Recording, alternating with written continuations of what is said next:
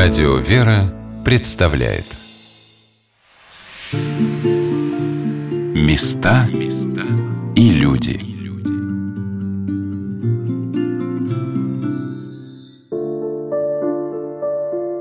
Когда я читала книгу о саратовских святых, больше всего меня поразило то, как перед немыслимыми обвинениями ни в чем не повинных людей вели себя обвиняемые.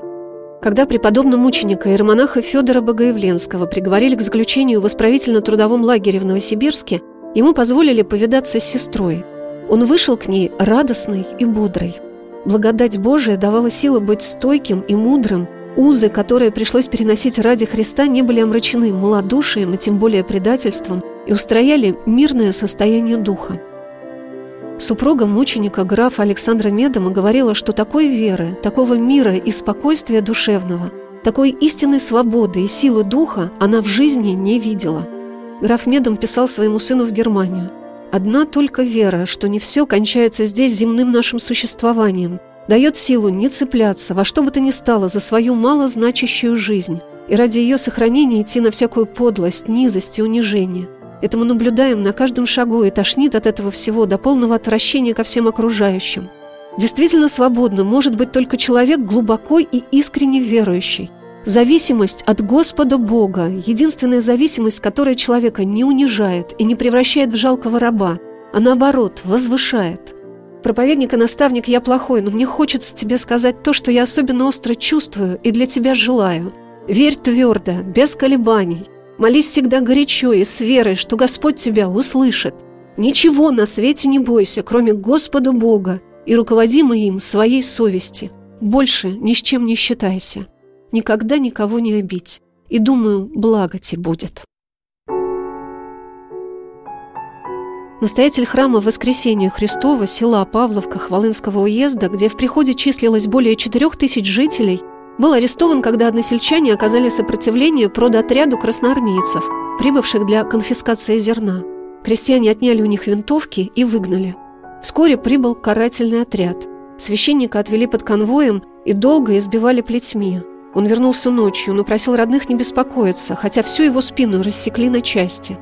Утром отца Владимира вновь забрали. И, боясь народного гнева, подведя к храму, напротив алтаря, выстрелили в спину. Священник успел обернуться и осенить себя крестным знаменем со словами: «Господи, прими мою душу». Протоиерей Владимир Пиксанов стал, вероятно, первым мучеником из клириков Саратовской епархии. Сейчас в синодике пострадавших за веру насчитывается до тысячи четырехсот священнослужителей и мирян. В музее истории Саратовской митрополии мы стояли вместе с председателем общества Возрождения потомков репрессированных священников и мирян Евгением Леонидовичем Лебедевым и Натальей Владимировной Савочкиной, и они показывали мне фотографии мучеников за веру.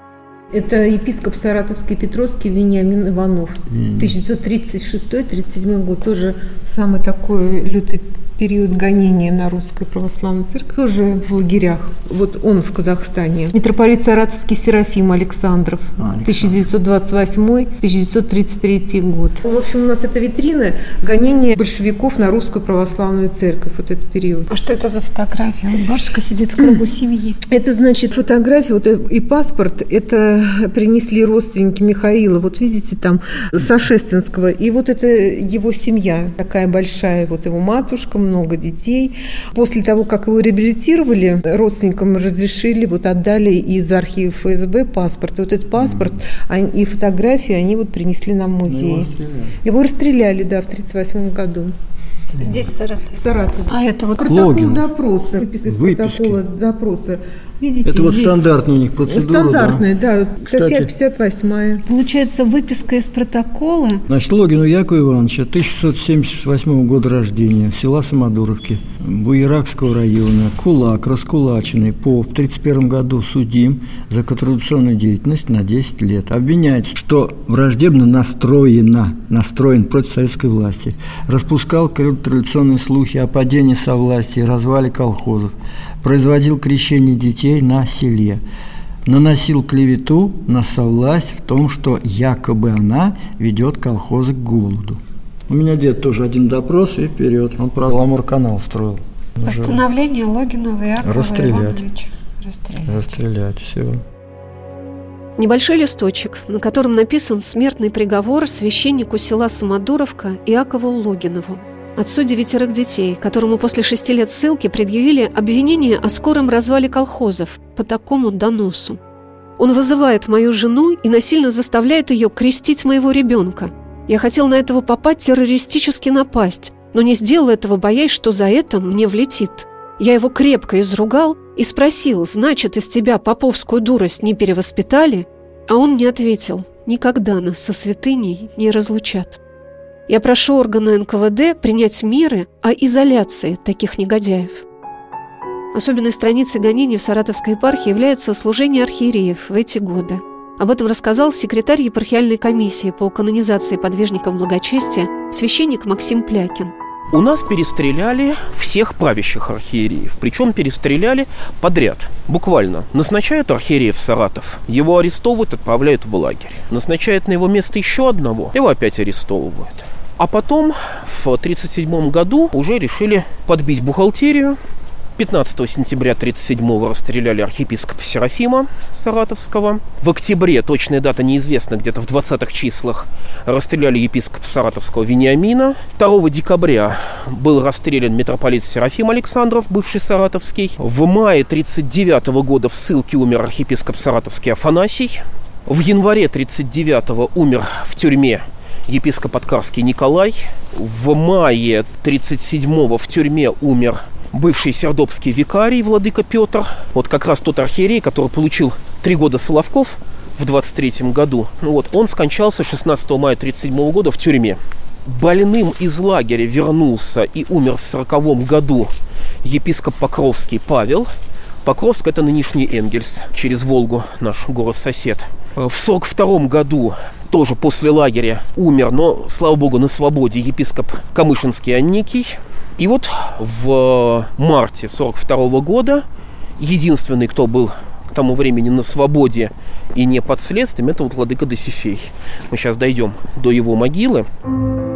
Правящий архиерей Саратовской митрополии, митрополит Саратовский и Вольский Лонгин рассказал о том, как в эти годы на Саратовской земле проходило закрытие храмов. Когда началось массовое закрытие храмов, это хронологически это начало того, что называли в советских учебниках эпохой Великого Перелома, да, то есть по окончанию НЭПа и ужесточению так, уже настоящей такой советской власти, особенно это связано с уничтожением русской деревни. Вот до тридцать седьмого восьмого годов фактически этот процесс шел по нарастающей. К началу тысяча девятьсот тридцать восьмого года в Саратовской епархии были закрыты все храмы. Это тоже очень такое характерное явление, потому что ну, везде, на всех каких-то крупных городах или епархиальных центрах закрывали, уничтожали, взрывали, расстреливали, но где-то по одному, где-то по два храма все равно сохранялось. Где-то там в уголке кладбищенский какой-нибудь маленький храмик, как вот в Архангельске, да, кафедральный собор, вроде бы, а смотришь, он, это кладбищенский крохотный небольшой храмик, в котором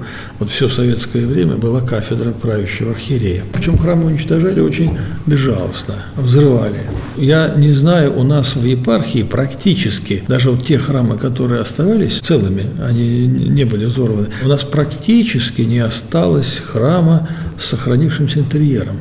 Ну, как, скажем, в Центральной России, да, в какой-нибудь Ивановской, в какой-нибудь, да, Московской, Тверской губерниях. Храм был закрыт в тридцатые годы, и где-нибудь до пятидесятых, шестидесятых годов простоял, там стоял иконостас, иконы, утварь. У нас просто так закрывали, тут же вытаскивали во двор храма все абсолютно, все деревянное и тряпичное, все, что может гореть, и все это поджигали, обливали соляркой, поджигали. Так вот во дворе Духа Сашестинского храма Саратовского было все сожжено. В том же Троицком соборе все было сожжено. Он остался с голыми стенами. В деревенских храмах. Практически вот когда началось такое очень слабенькое церковное возрождение в начале сороковых годов, в годы войны, то у нас вот те немногие храмы, которые были открыты потом, там все пришлось делать заново. Там ничего не оставалось, ничего не было. В наши дни в Саратове осуществляется программа по открытию двадцати новых храмов, девятнадцать из которых уже освящены. По благословению и молитвам его высокопреосвященства владыки Лонгина был возведен храм новомучеников и исповедников земли русской, храм, посвященный священномученику Косме Рыбушкинскому. И за каждым саратовским приходом закреплены места захоронения саратовских священников, служивших в том или ином храме города.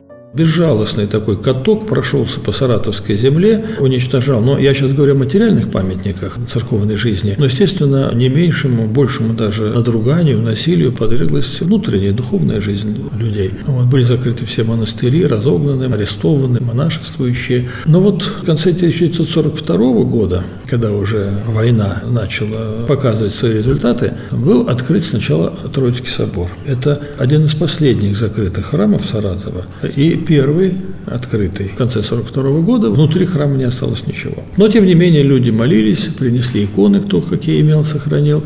Началась церковная жизнь в этом соборе Троицком. Как тогда было принято, объявили сборы на помощь фронту, собирали большие деньги, занимались патриотической работой. Это то, что, с одной стороны, требовало государство, а с другой стороны, было действительно искренним таким порывом людей верующих, поскольку война без привлечения коснулась каждого дома, каждой семьи. И вот постепенно открылось еще несколько храмов, но очень мало. Если, скажем, на оккупированных территориях немцы открывали сотнями храмы, ну, точнее, не мешали народу открывать храмы сотнями, то у нас это вот сталинское, в кавычках, возрождение церковной жизни, о котором иногда так восторженно некоторые пишут, оно было очень таким, я бы сказал, схематичным. С начала войны, с сорок второго года до сорок восьмого года в Саратовской губернии, в Саратовской области было открыто четырнадцать храмов, всего-навсего. А до революции у нас было около тысячи храмов и монастырей. Вот можно представить, что пережила церковь здесь, на Саратовской земле. Причем в хрущевские годы еще два закрыли. И к перестройке епархия пришла с двенадцатью храмов. Это, конечно, очень мало. Губер... В губернии, да, два с половиной миллиона, в городе восемьсот пятьдесят тысяч. Два храма было. Вот Троицкий собор, Сашестинский храм. Большая работа в епархии осуществляется по сбору материалов о репрессированных священниках и мирянах. К работе епархиальной комиссии подключились потомки репрессированных. Об этом рассказал Евгений Леонидович Лебедев. Общество было создано батюшкой Кириллом Краснощековым в две тысячи одиннадцатом году как помощь епархиальной комиссии по канонизации. Потому что у нас уже была активная группа, человек пятнадцать. И постепенно общество наше растет. И все больше и больше я уже, так сказать, не успеваю, уже даже на письма отвечать. Потому что народу много, и все говорят, помоги. А куда? Время двадцать четыре часа.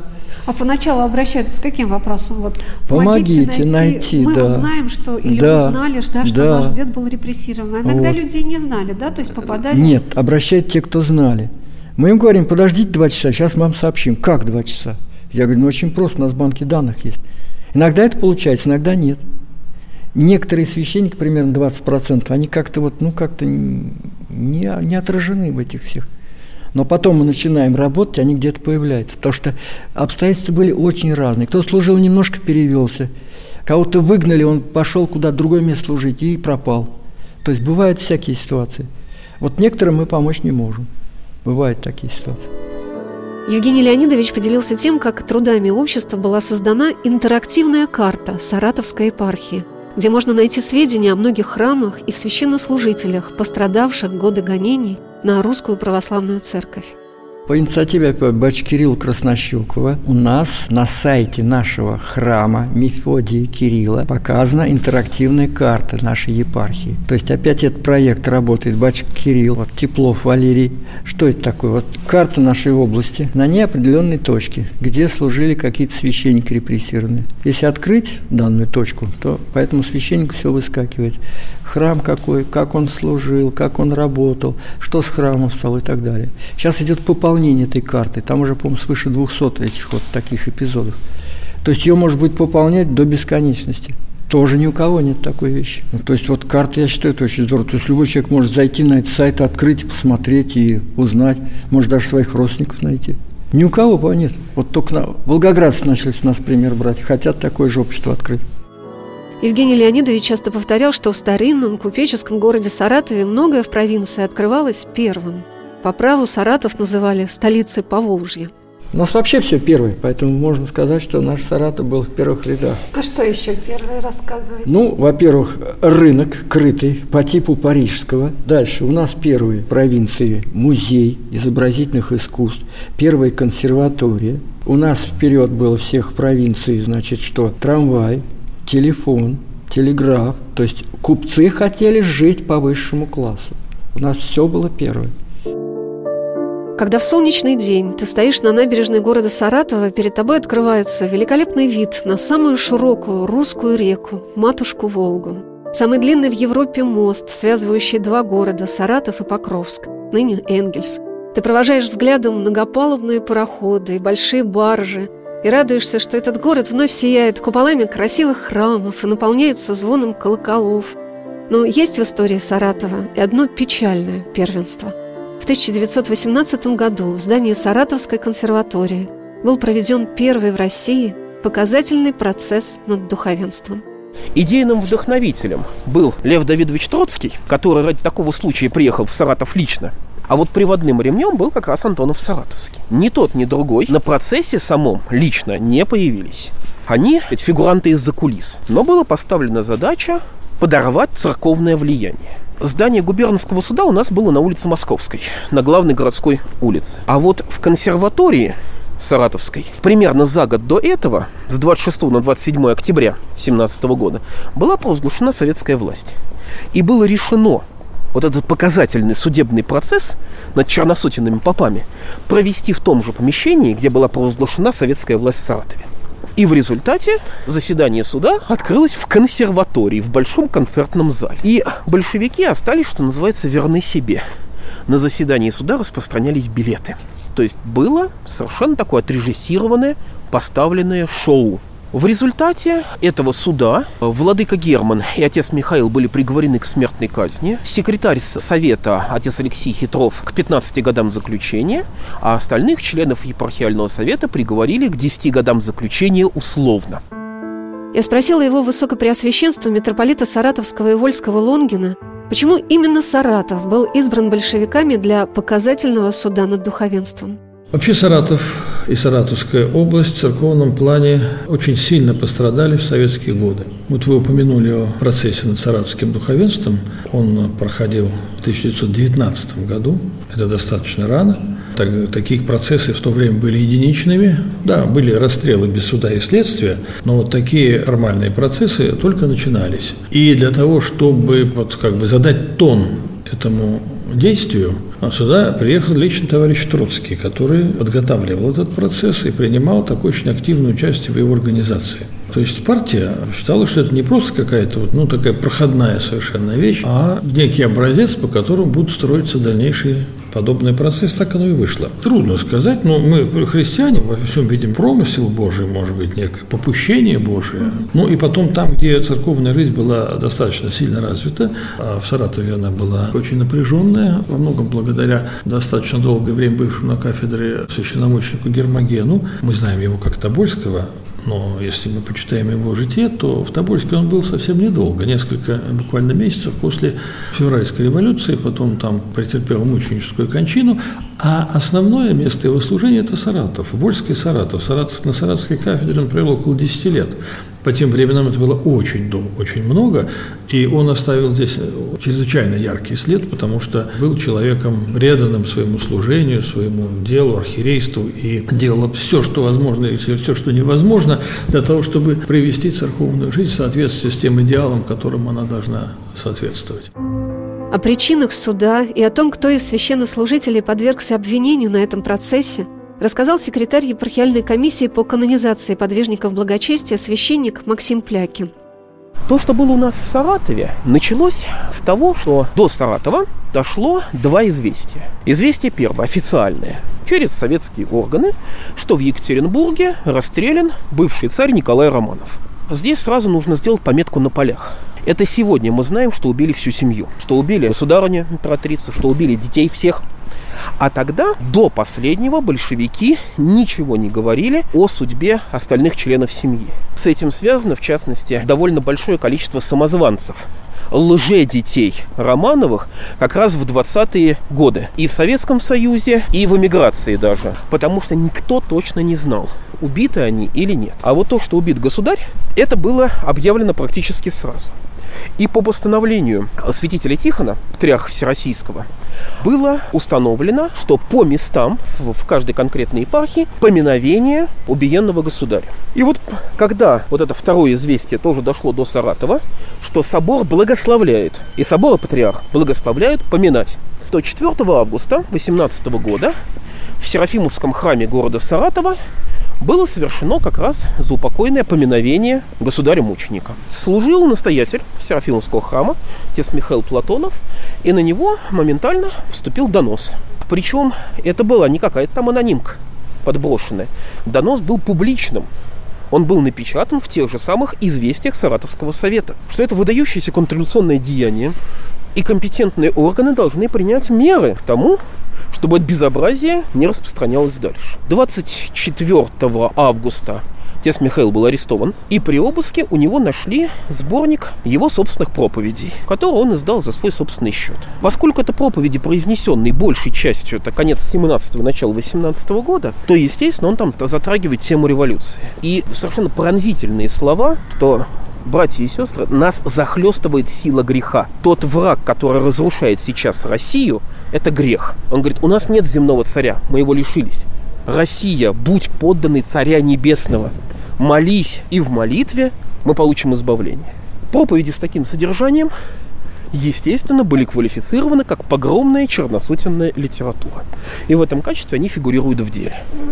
После ареста отца Михаила епископ Герман, а он был тогда временно управляющим Саратовской епархии, потому что наш правящий архиерей был на соборе в Москве. И он, как временно управляющий епархией, благословляет. Поскольку священник арестован, то богослужение в Серафимовском храме прекратить, кроме отправления треп, и прихожанам ходатайствовать об освобождении своего пастыря. В советских документах это превратилось в формулировку «инсценировка закрытия советской властью Серафимовской церкви», и владыка Герман был арестован.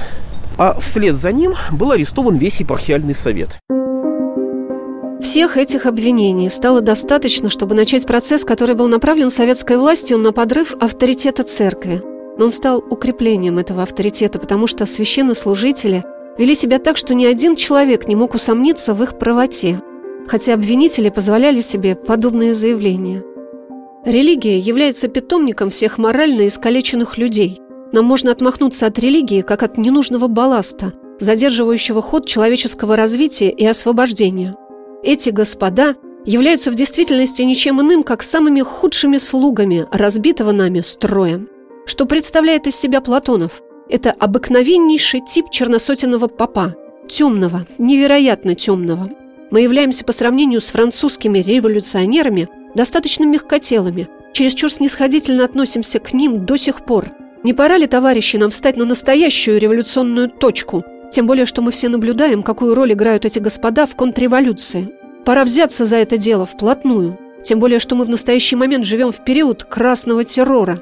При настоящих условиях этот красный террор является не громозвучной фразой, а это целая система, которая будет проводиться с железной настойчивостью в силу крайней необходимости. Я думаю, что мы не будем тряпочниками, мы будем настоящими сынами революции. Вынесите, товарищи, им смертный приговор.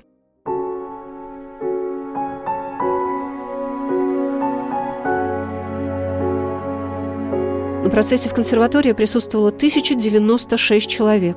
Большую часть их составляли члены профсоюзов, служащие советских учреждений, партийные работники, подавляющее число коммунисты, рабочие, солдаты, обыватели, учащиеся, около сорока человек духовного сословия и прихожан Серафимовской церкви. Еще одна цитата из речи обвинителей на этом процессе. «Товарищи, если вы верные сыны этой революции, то эта революция требует, чтобы вы окончательно отомстили ее. Вы имеете маленький долг перед революцией, который должны заплатить. Вы должны вынести приговор, подходящий к этой тройке.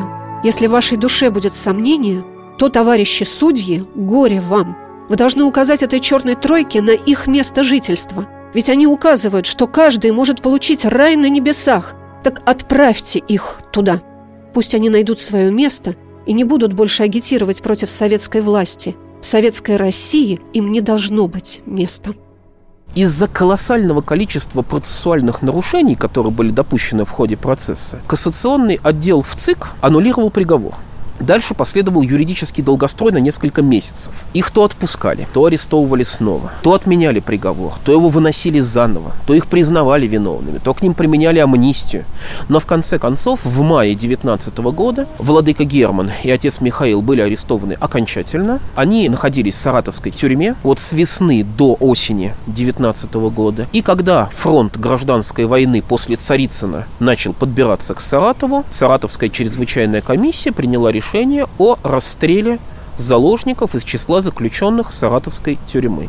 И в том числе вот во вторую расстрельную партию попали епископ Герман и отец Михаил Платонов. Один из обвинителей на процессе, на котором судьями епископа и священников были слесарь, токарь, бывший младший унтер-офицер, мельник, высказал такие слова: «Нам советское духовенство, конечно, не нужно. Процесс моления, отслуживания литургии – все это, может быть, кому-нибудь и нужно, но не нашей государственной власти. Колено преклонения для советской власти не нужно. Для советской власти небо – пустое место». В своей защитительной речи священник Михаил Платонов сказал: «Целоваться с советской властью я не думаю, но признаю ее факт и считаю, что я обязан ей подчиняться и повиноваться. Налагает она на меня налоги – я плачу. Вызывает в суд – я иду. Приходит с обыском, я не противлюсь. Я представляю все для осмотра, я не протестую против этого. Но я протестую, когда нарушаются мои христианские права и обязанности. Если бы, например, советская власть вместо Евангелия Христова вела новое Евангелие, где говорится «несчастные» вместо «блаженны», тогда я не соглашусь на это. Пусть меня как ни назовут, что хотят сделают, я этого не послушаюсь. Если же это Евангелие, как Христово, тогда в ножки поклонюсь». Затем обвинитель очень раздосадован тем, что я очень спокойно вел вчера себя здесь, что мне предъявляются такие-то обвинения, и я так спокоен, высказываю свои монархические убеждения.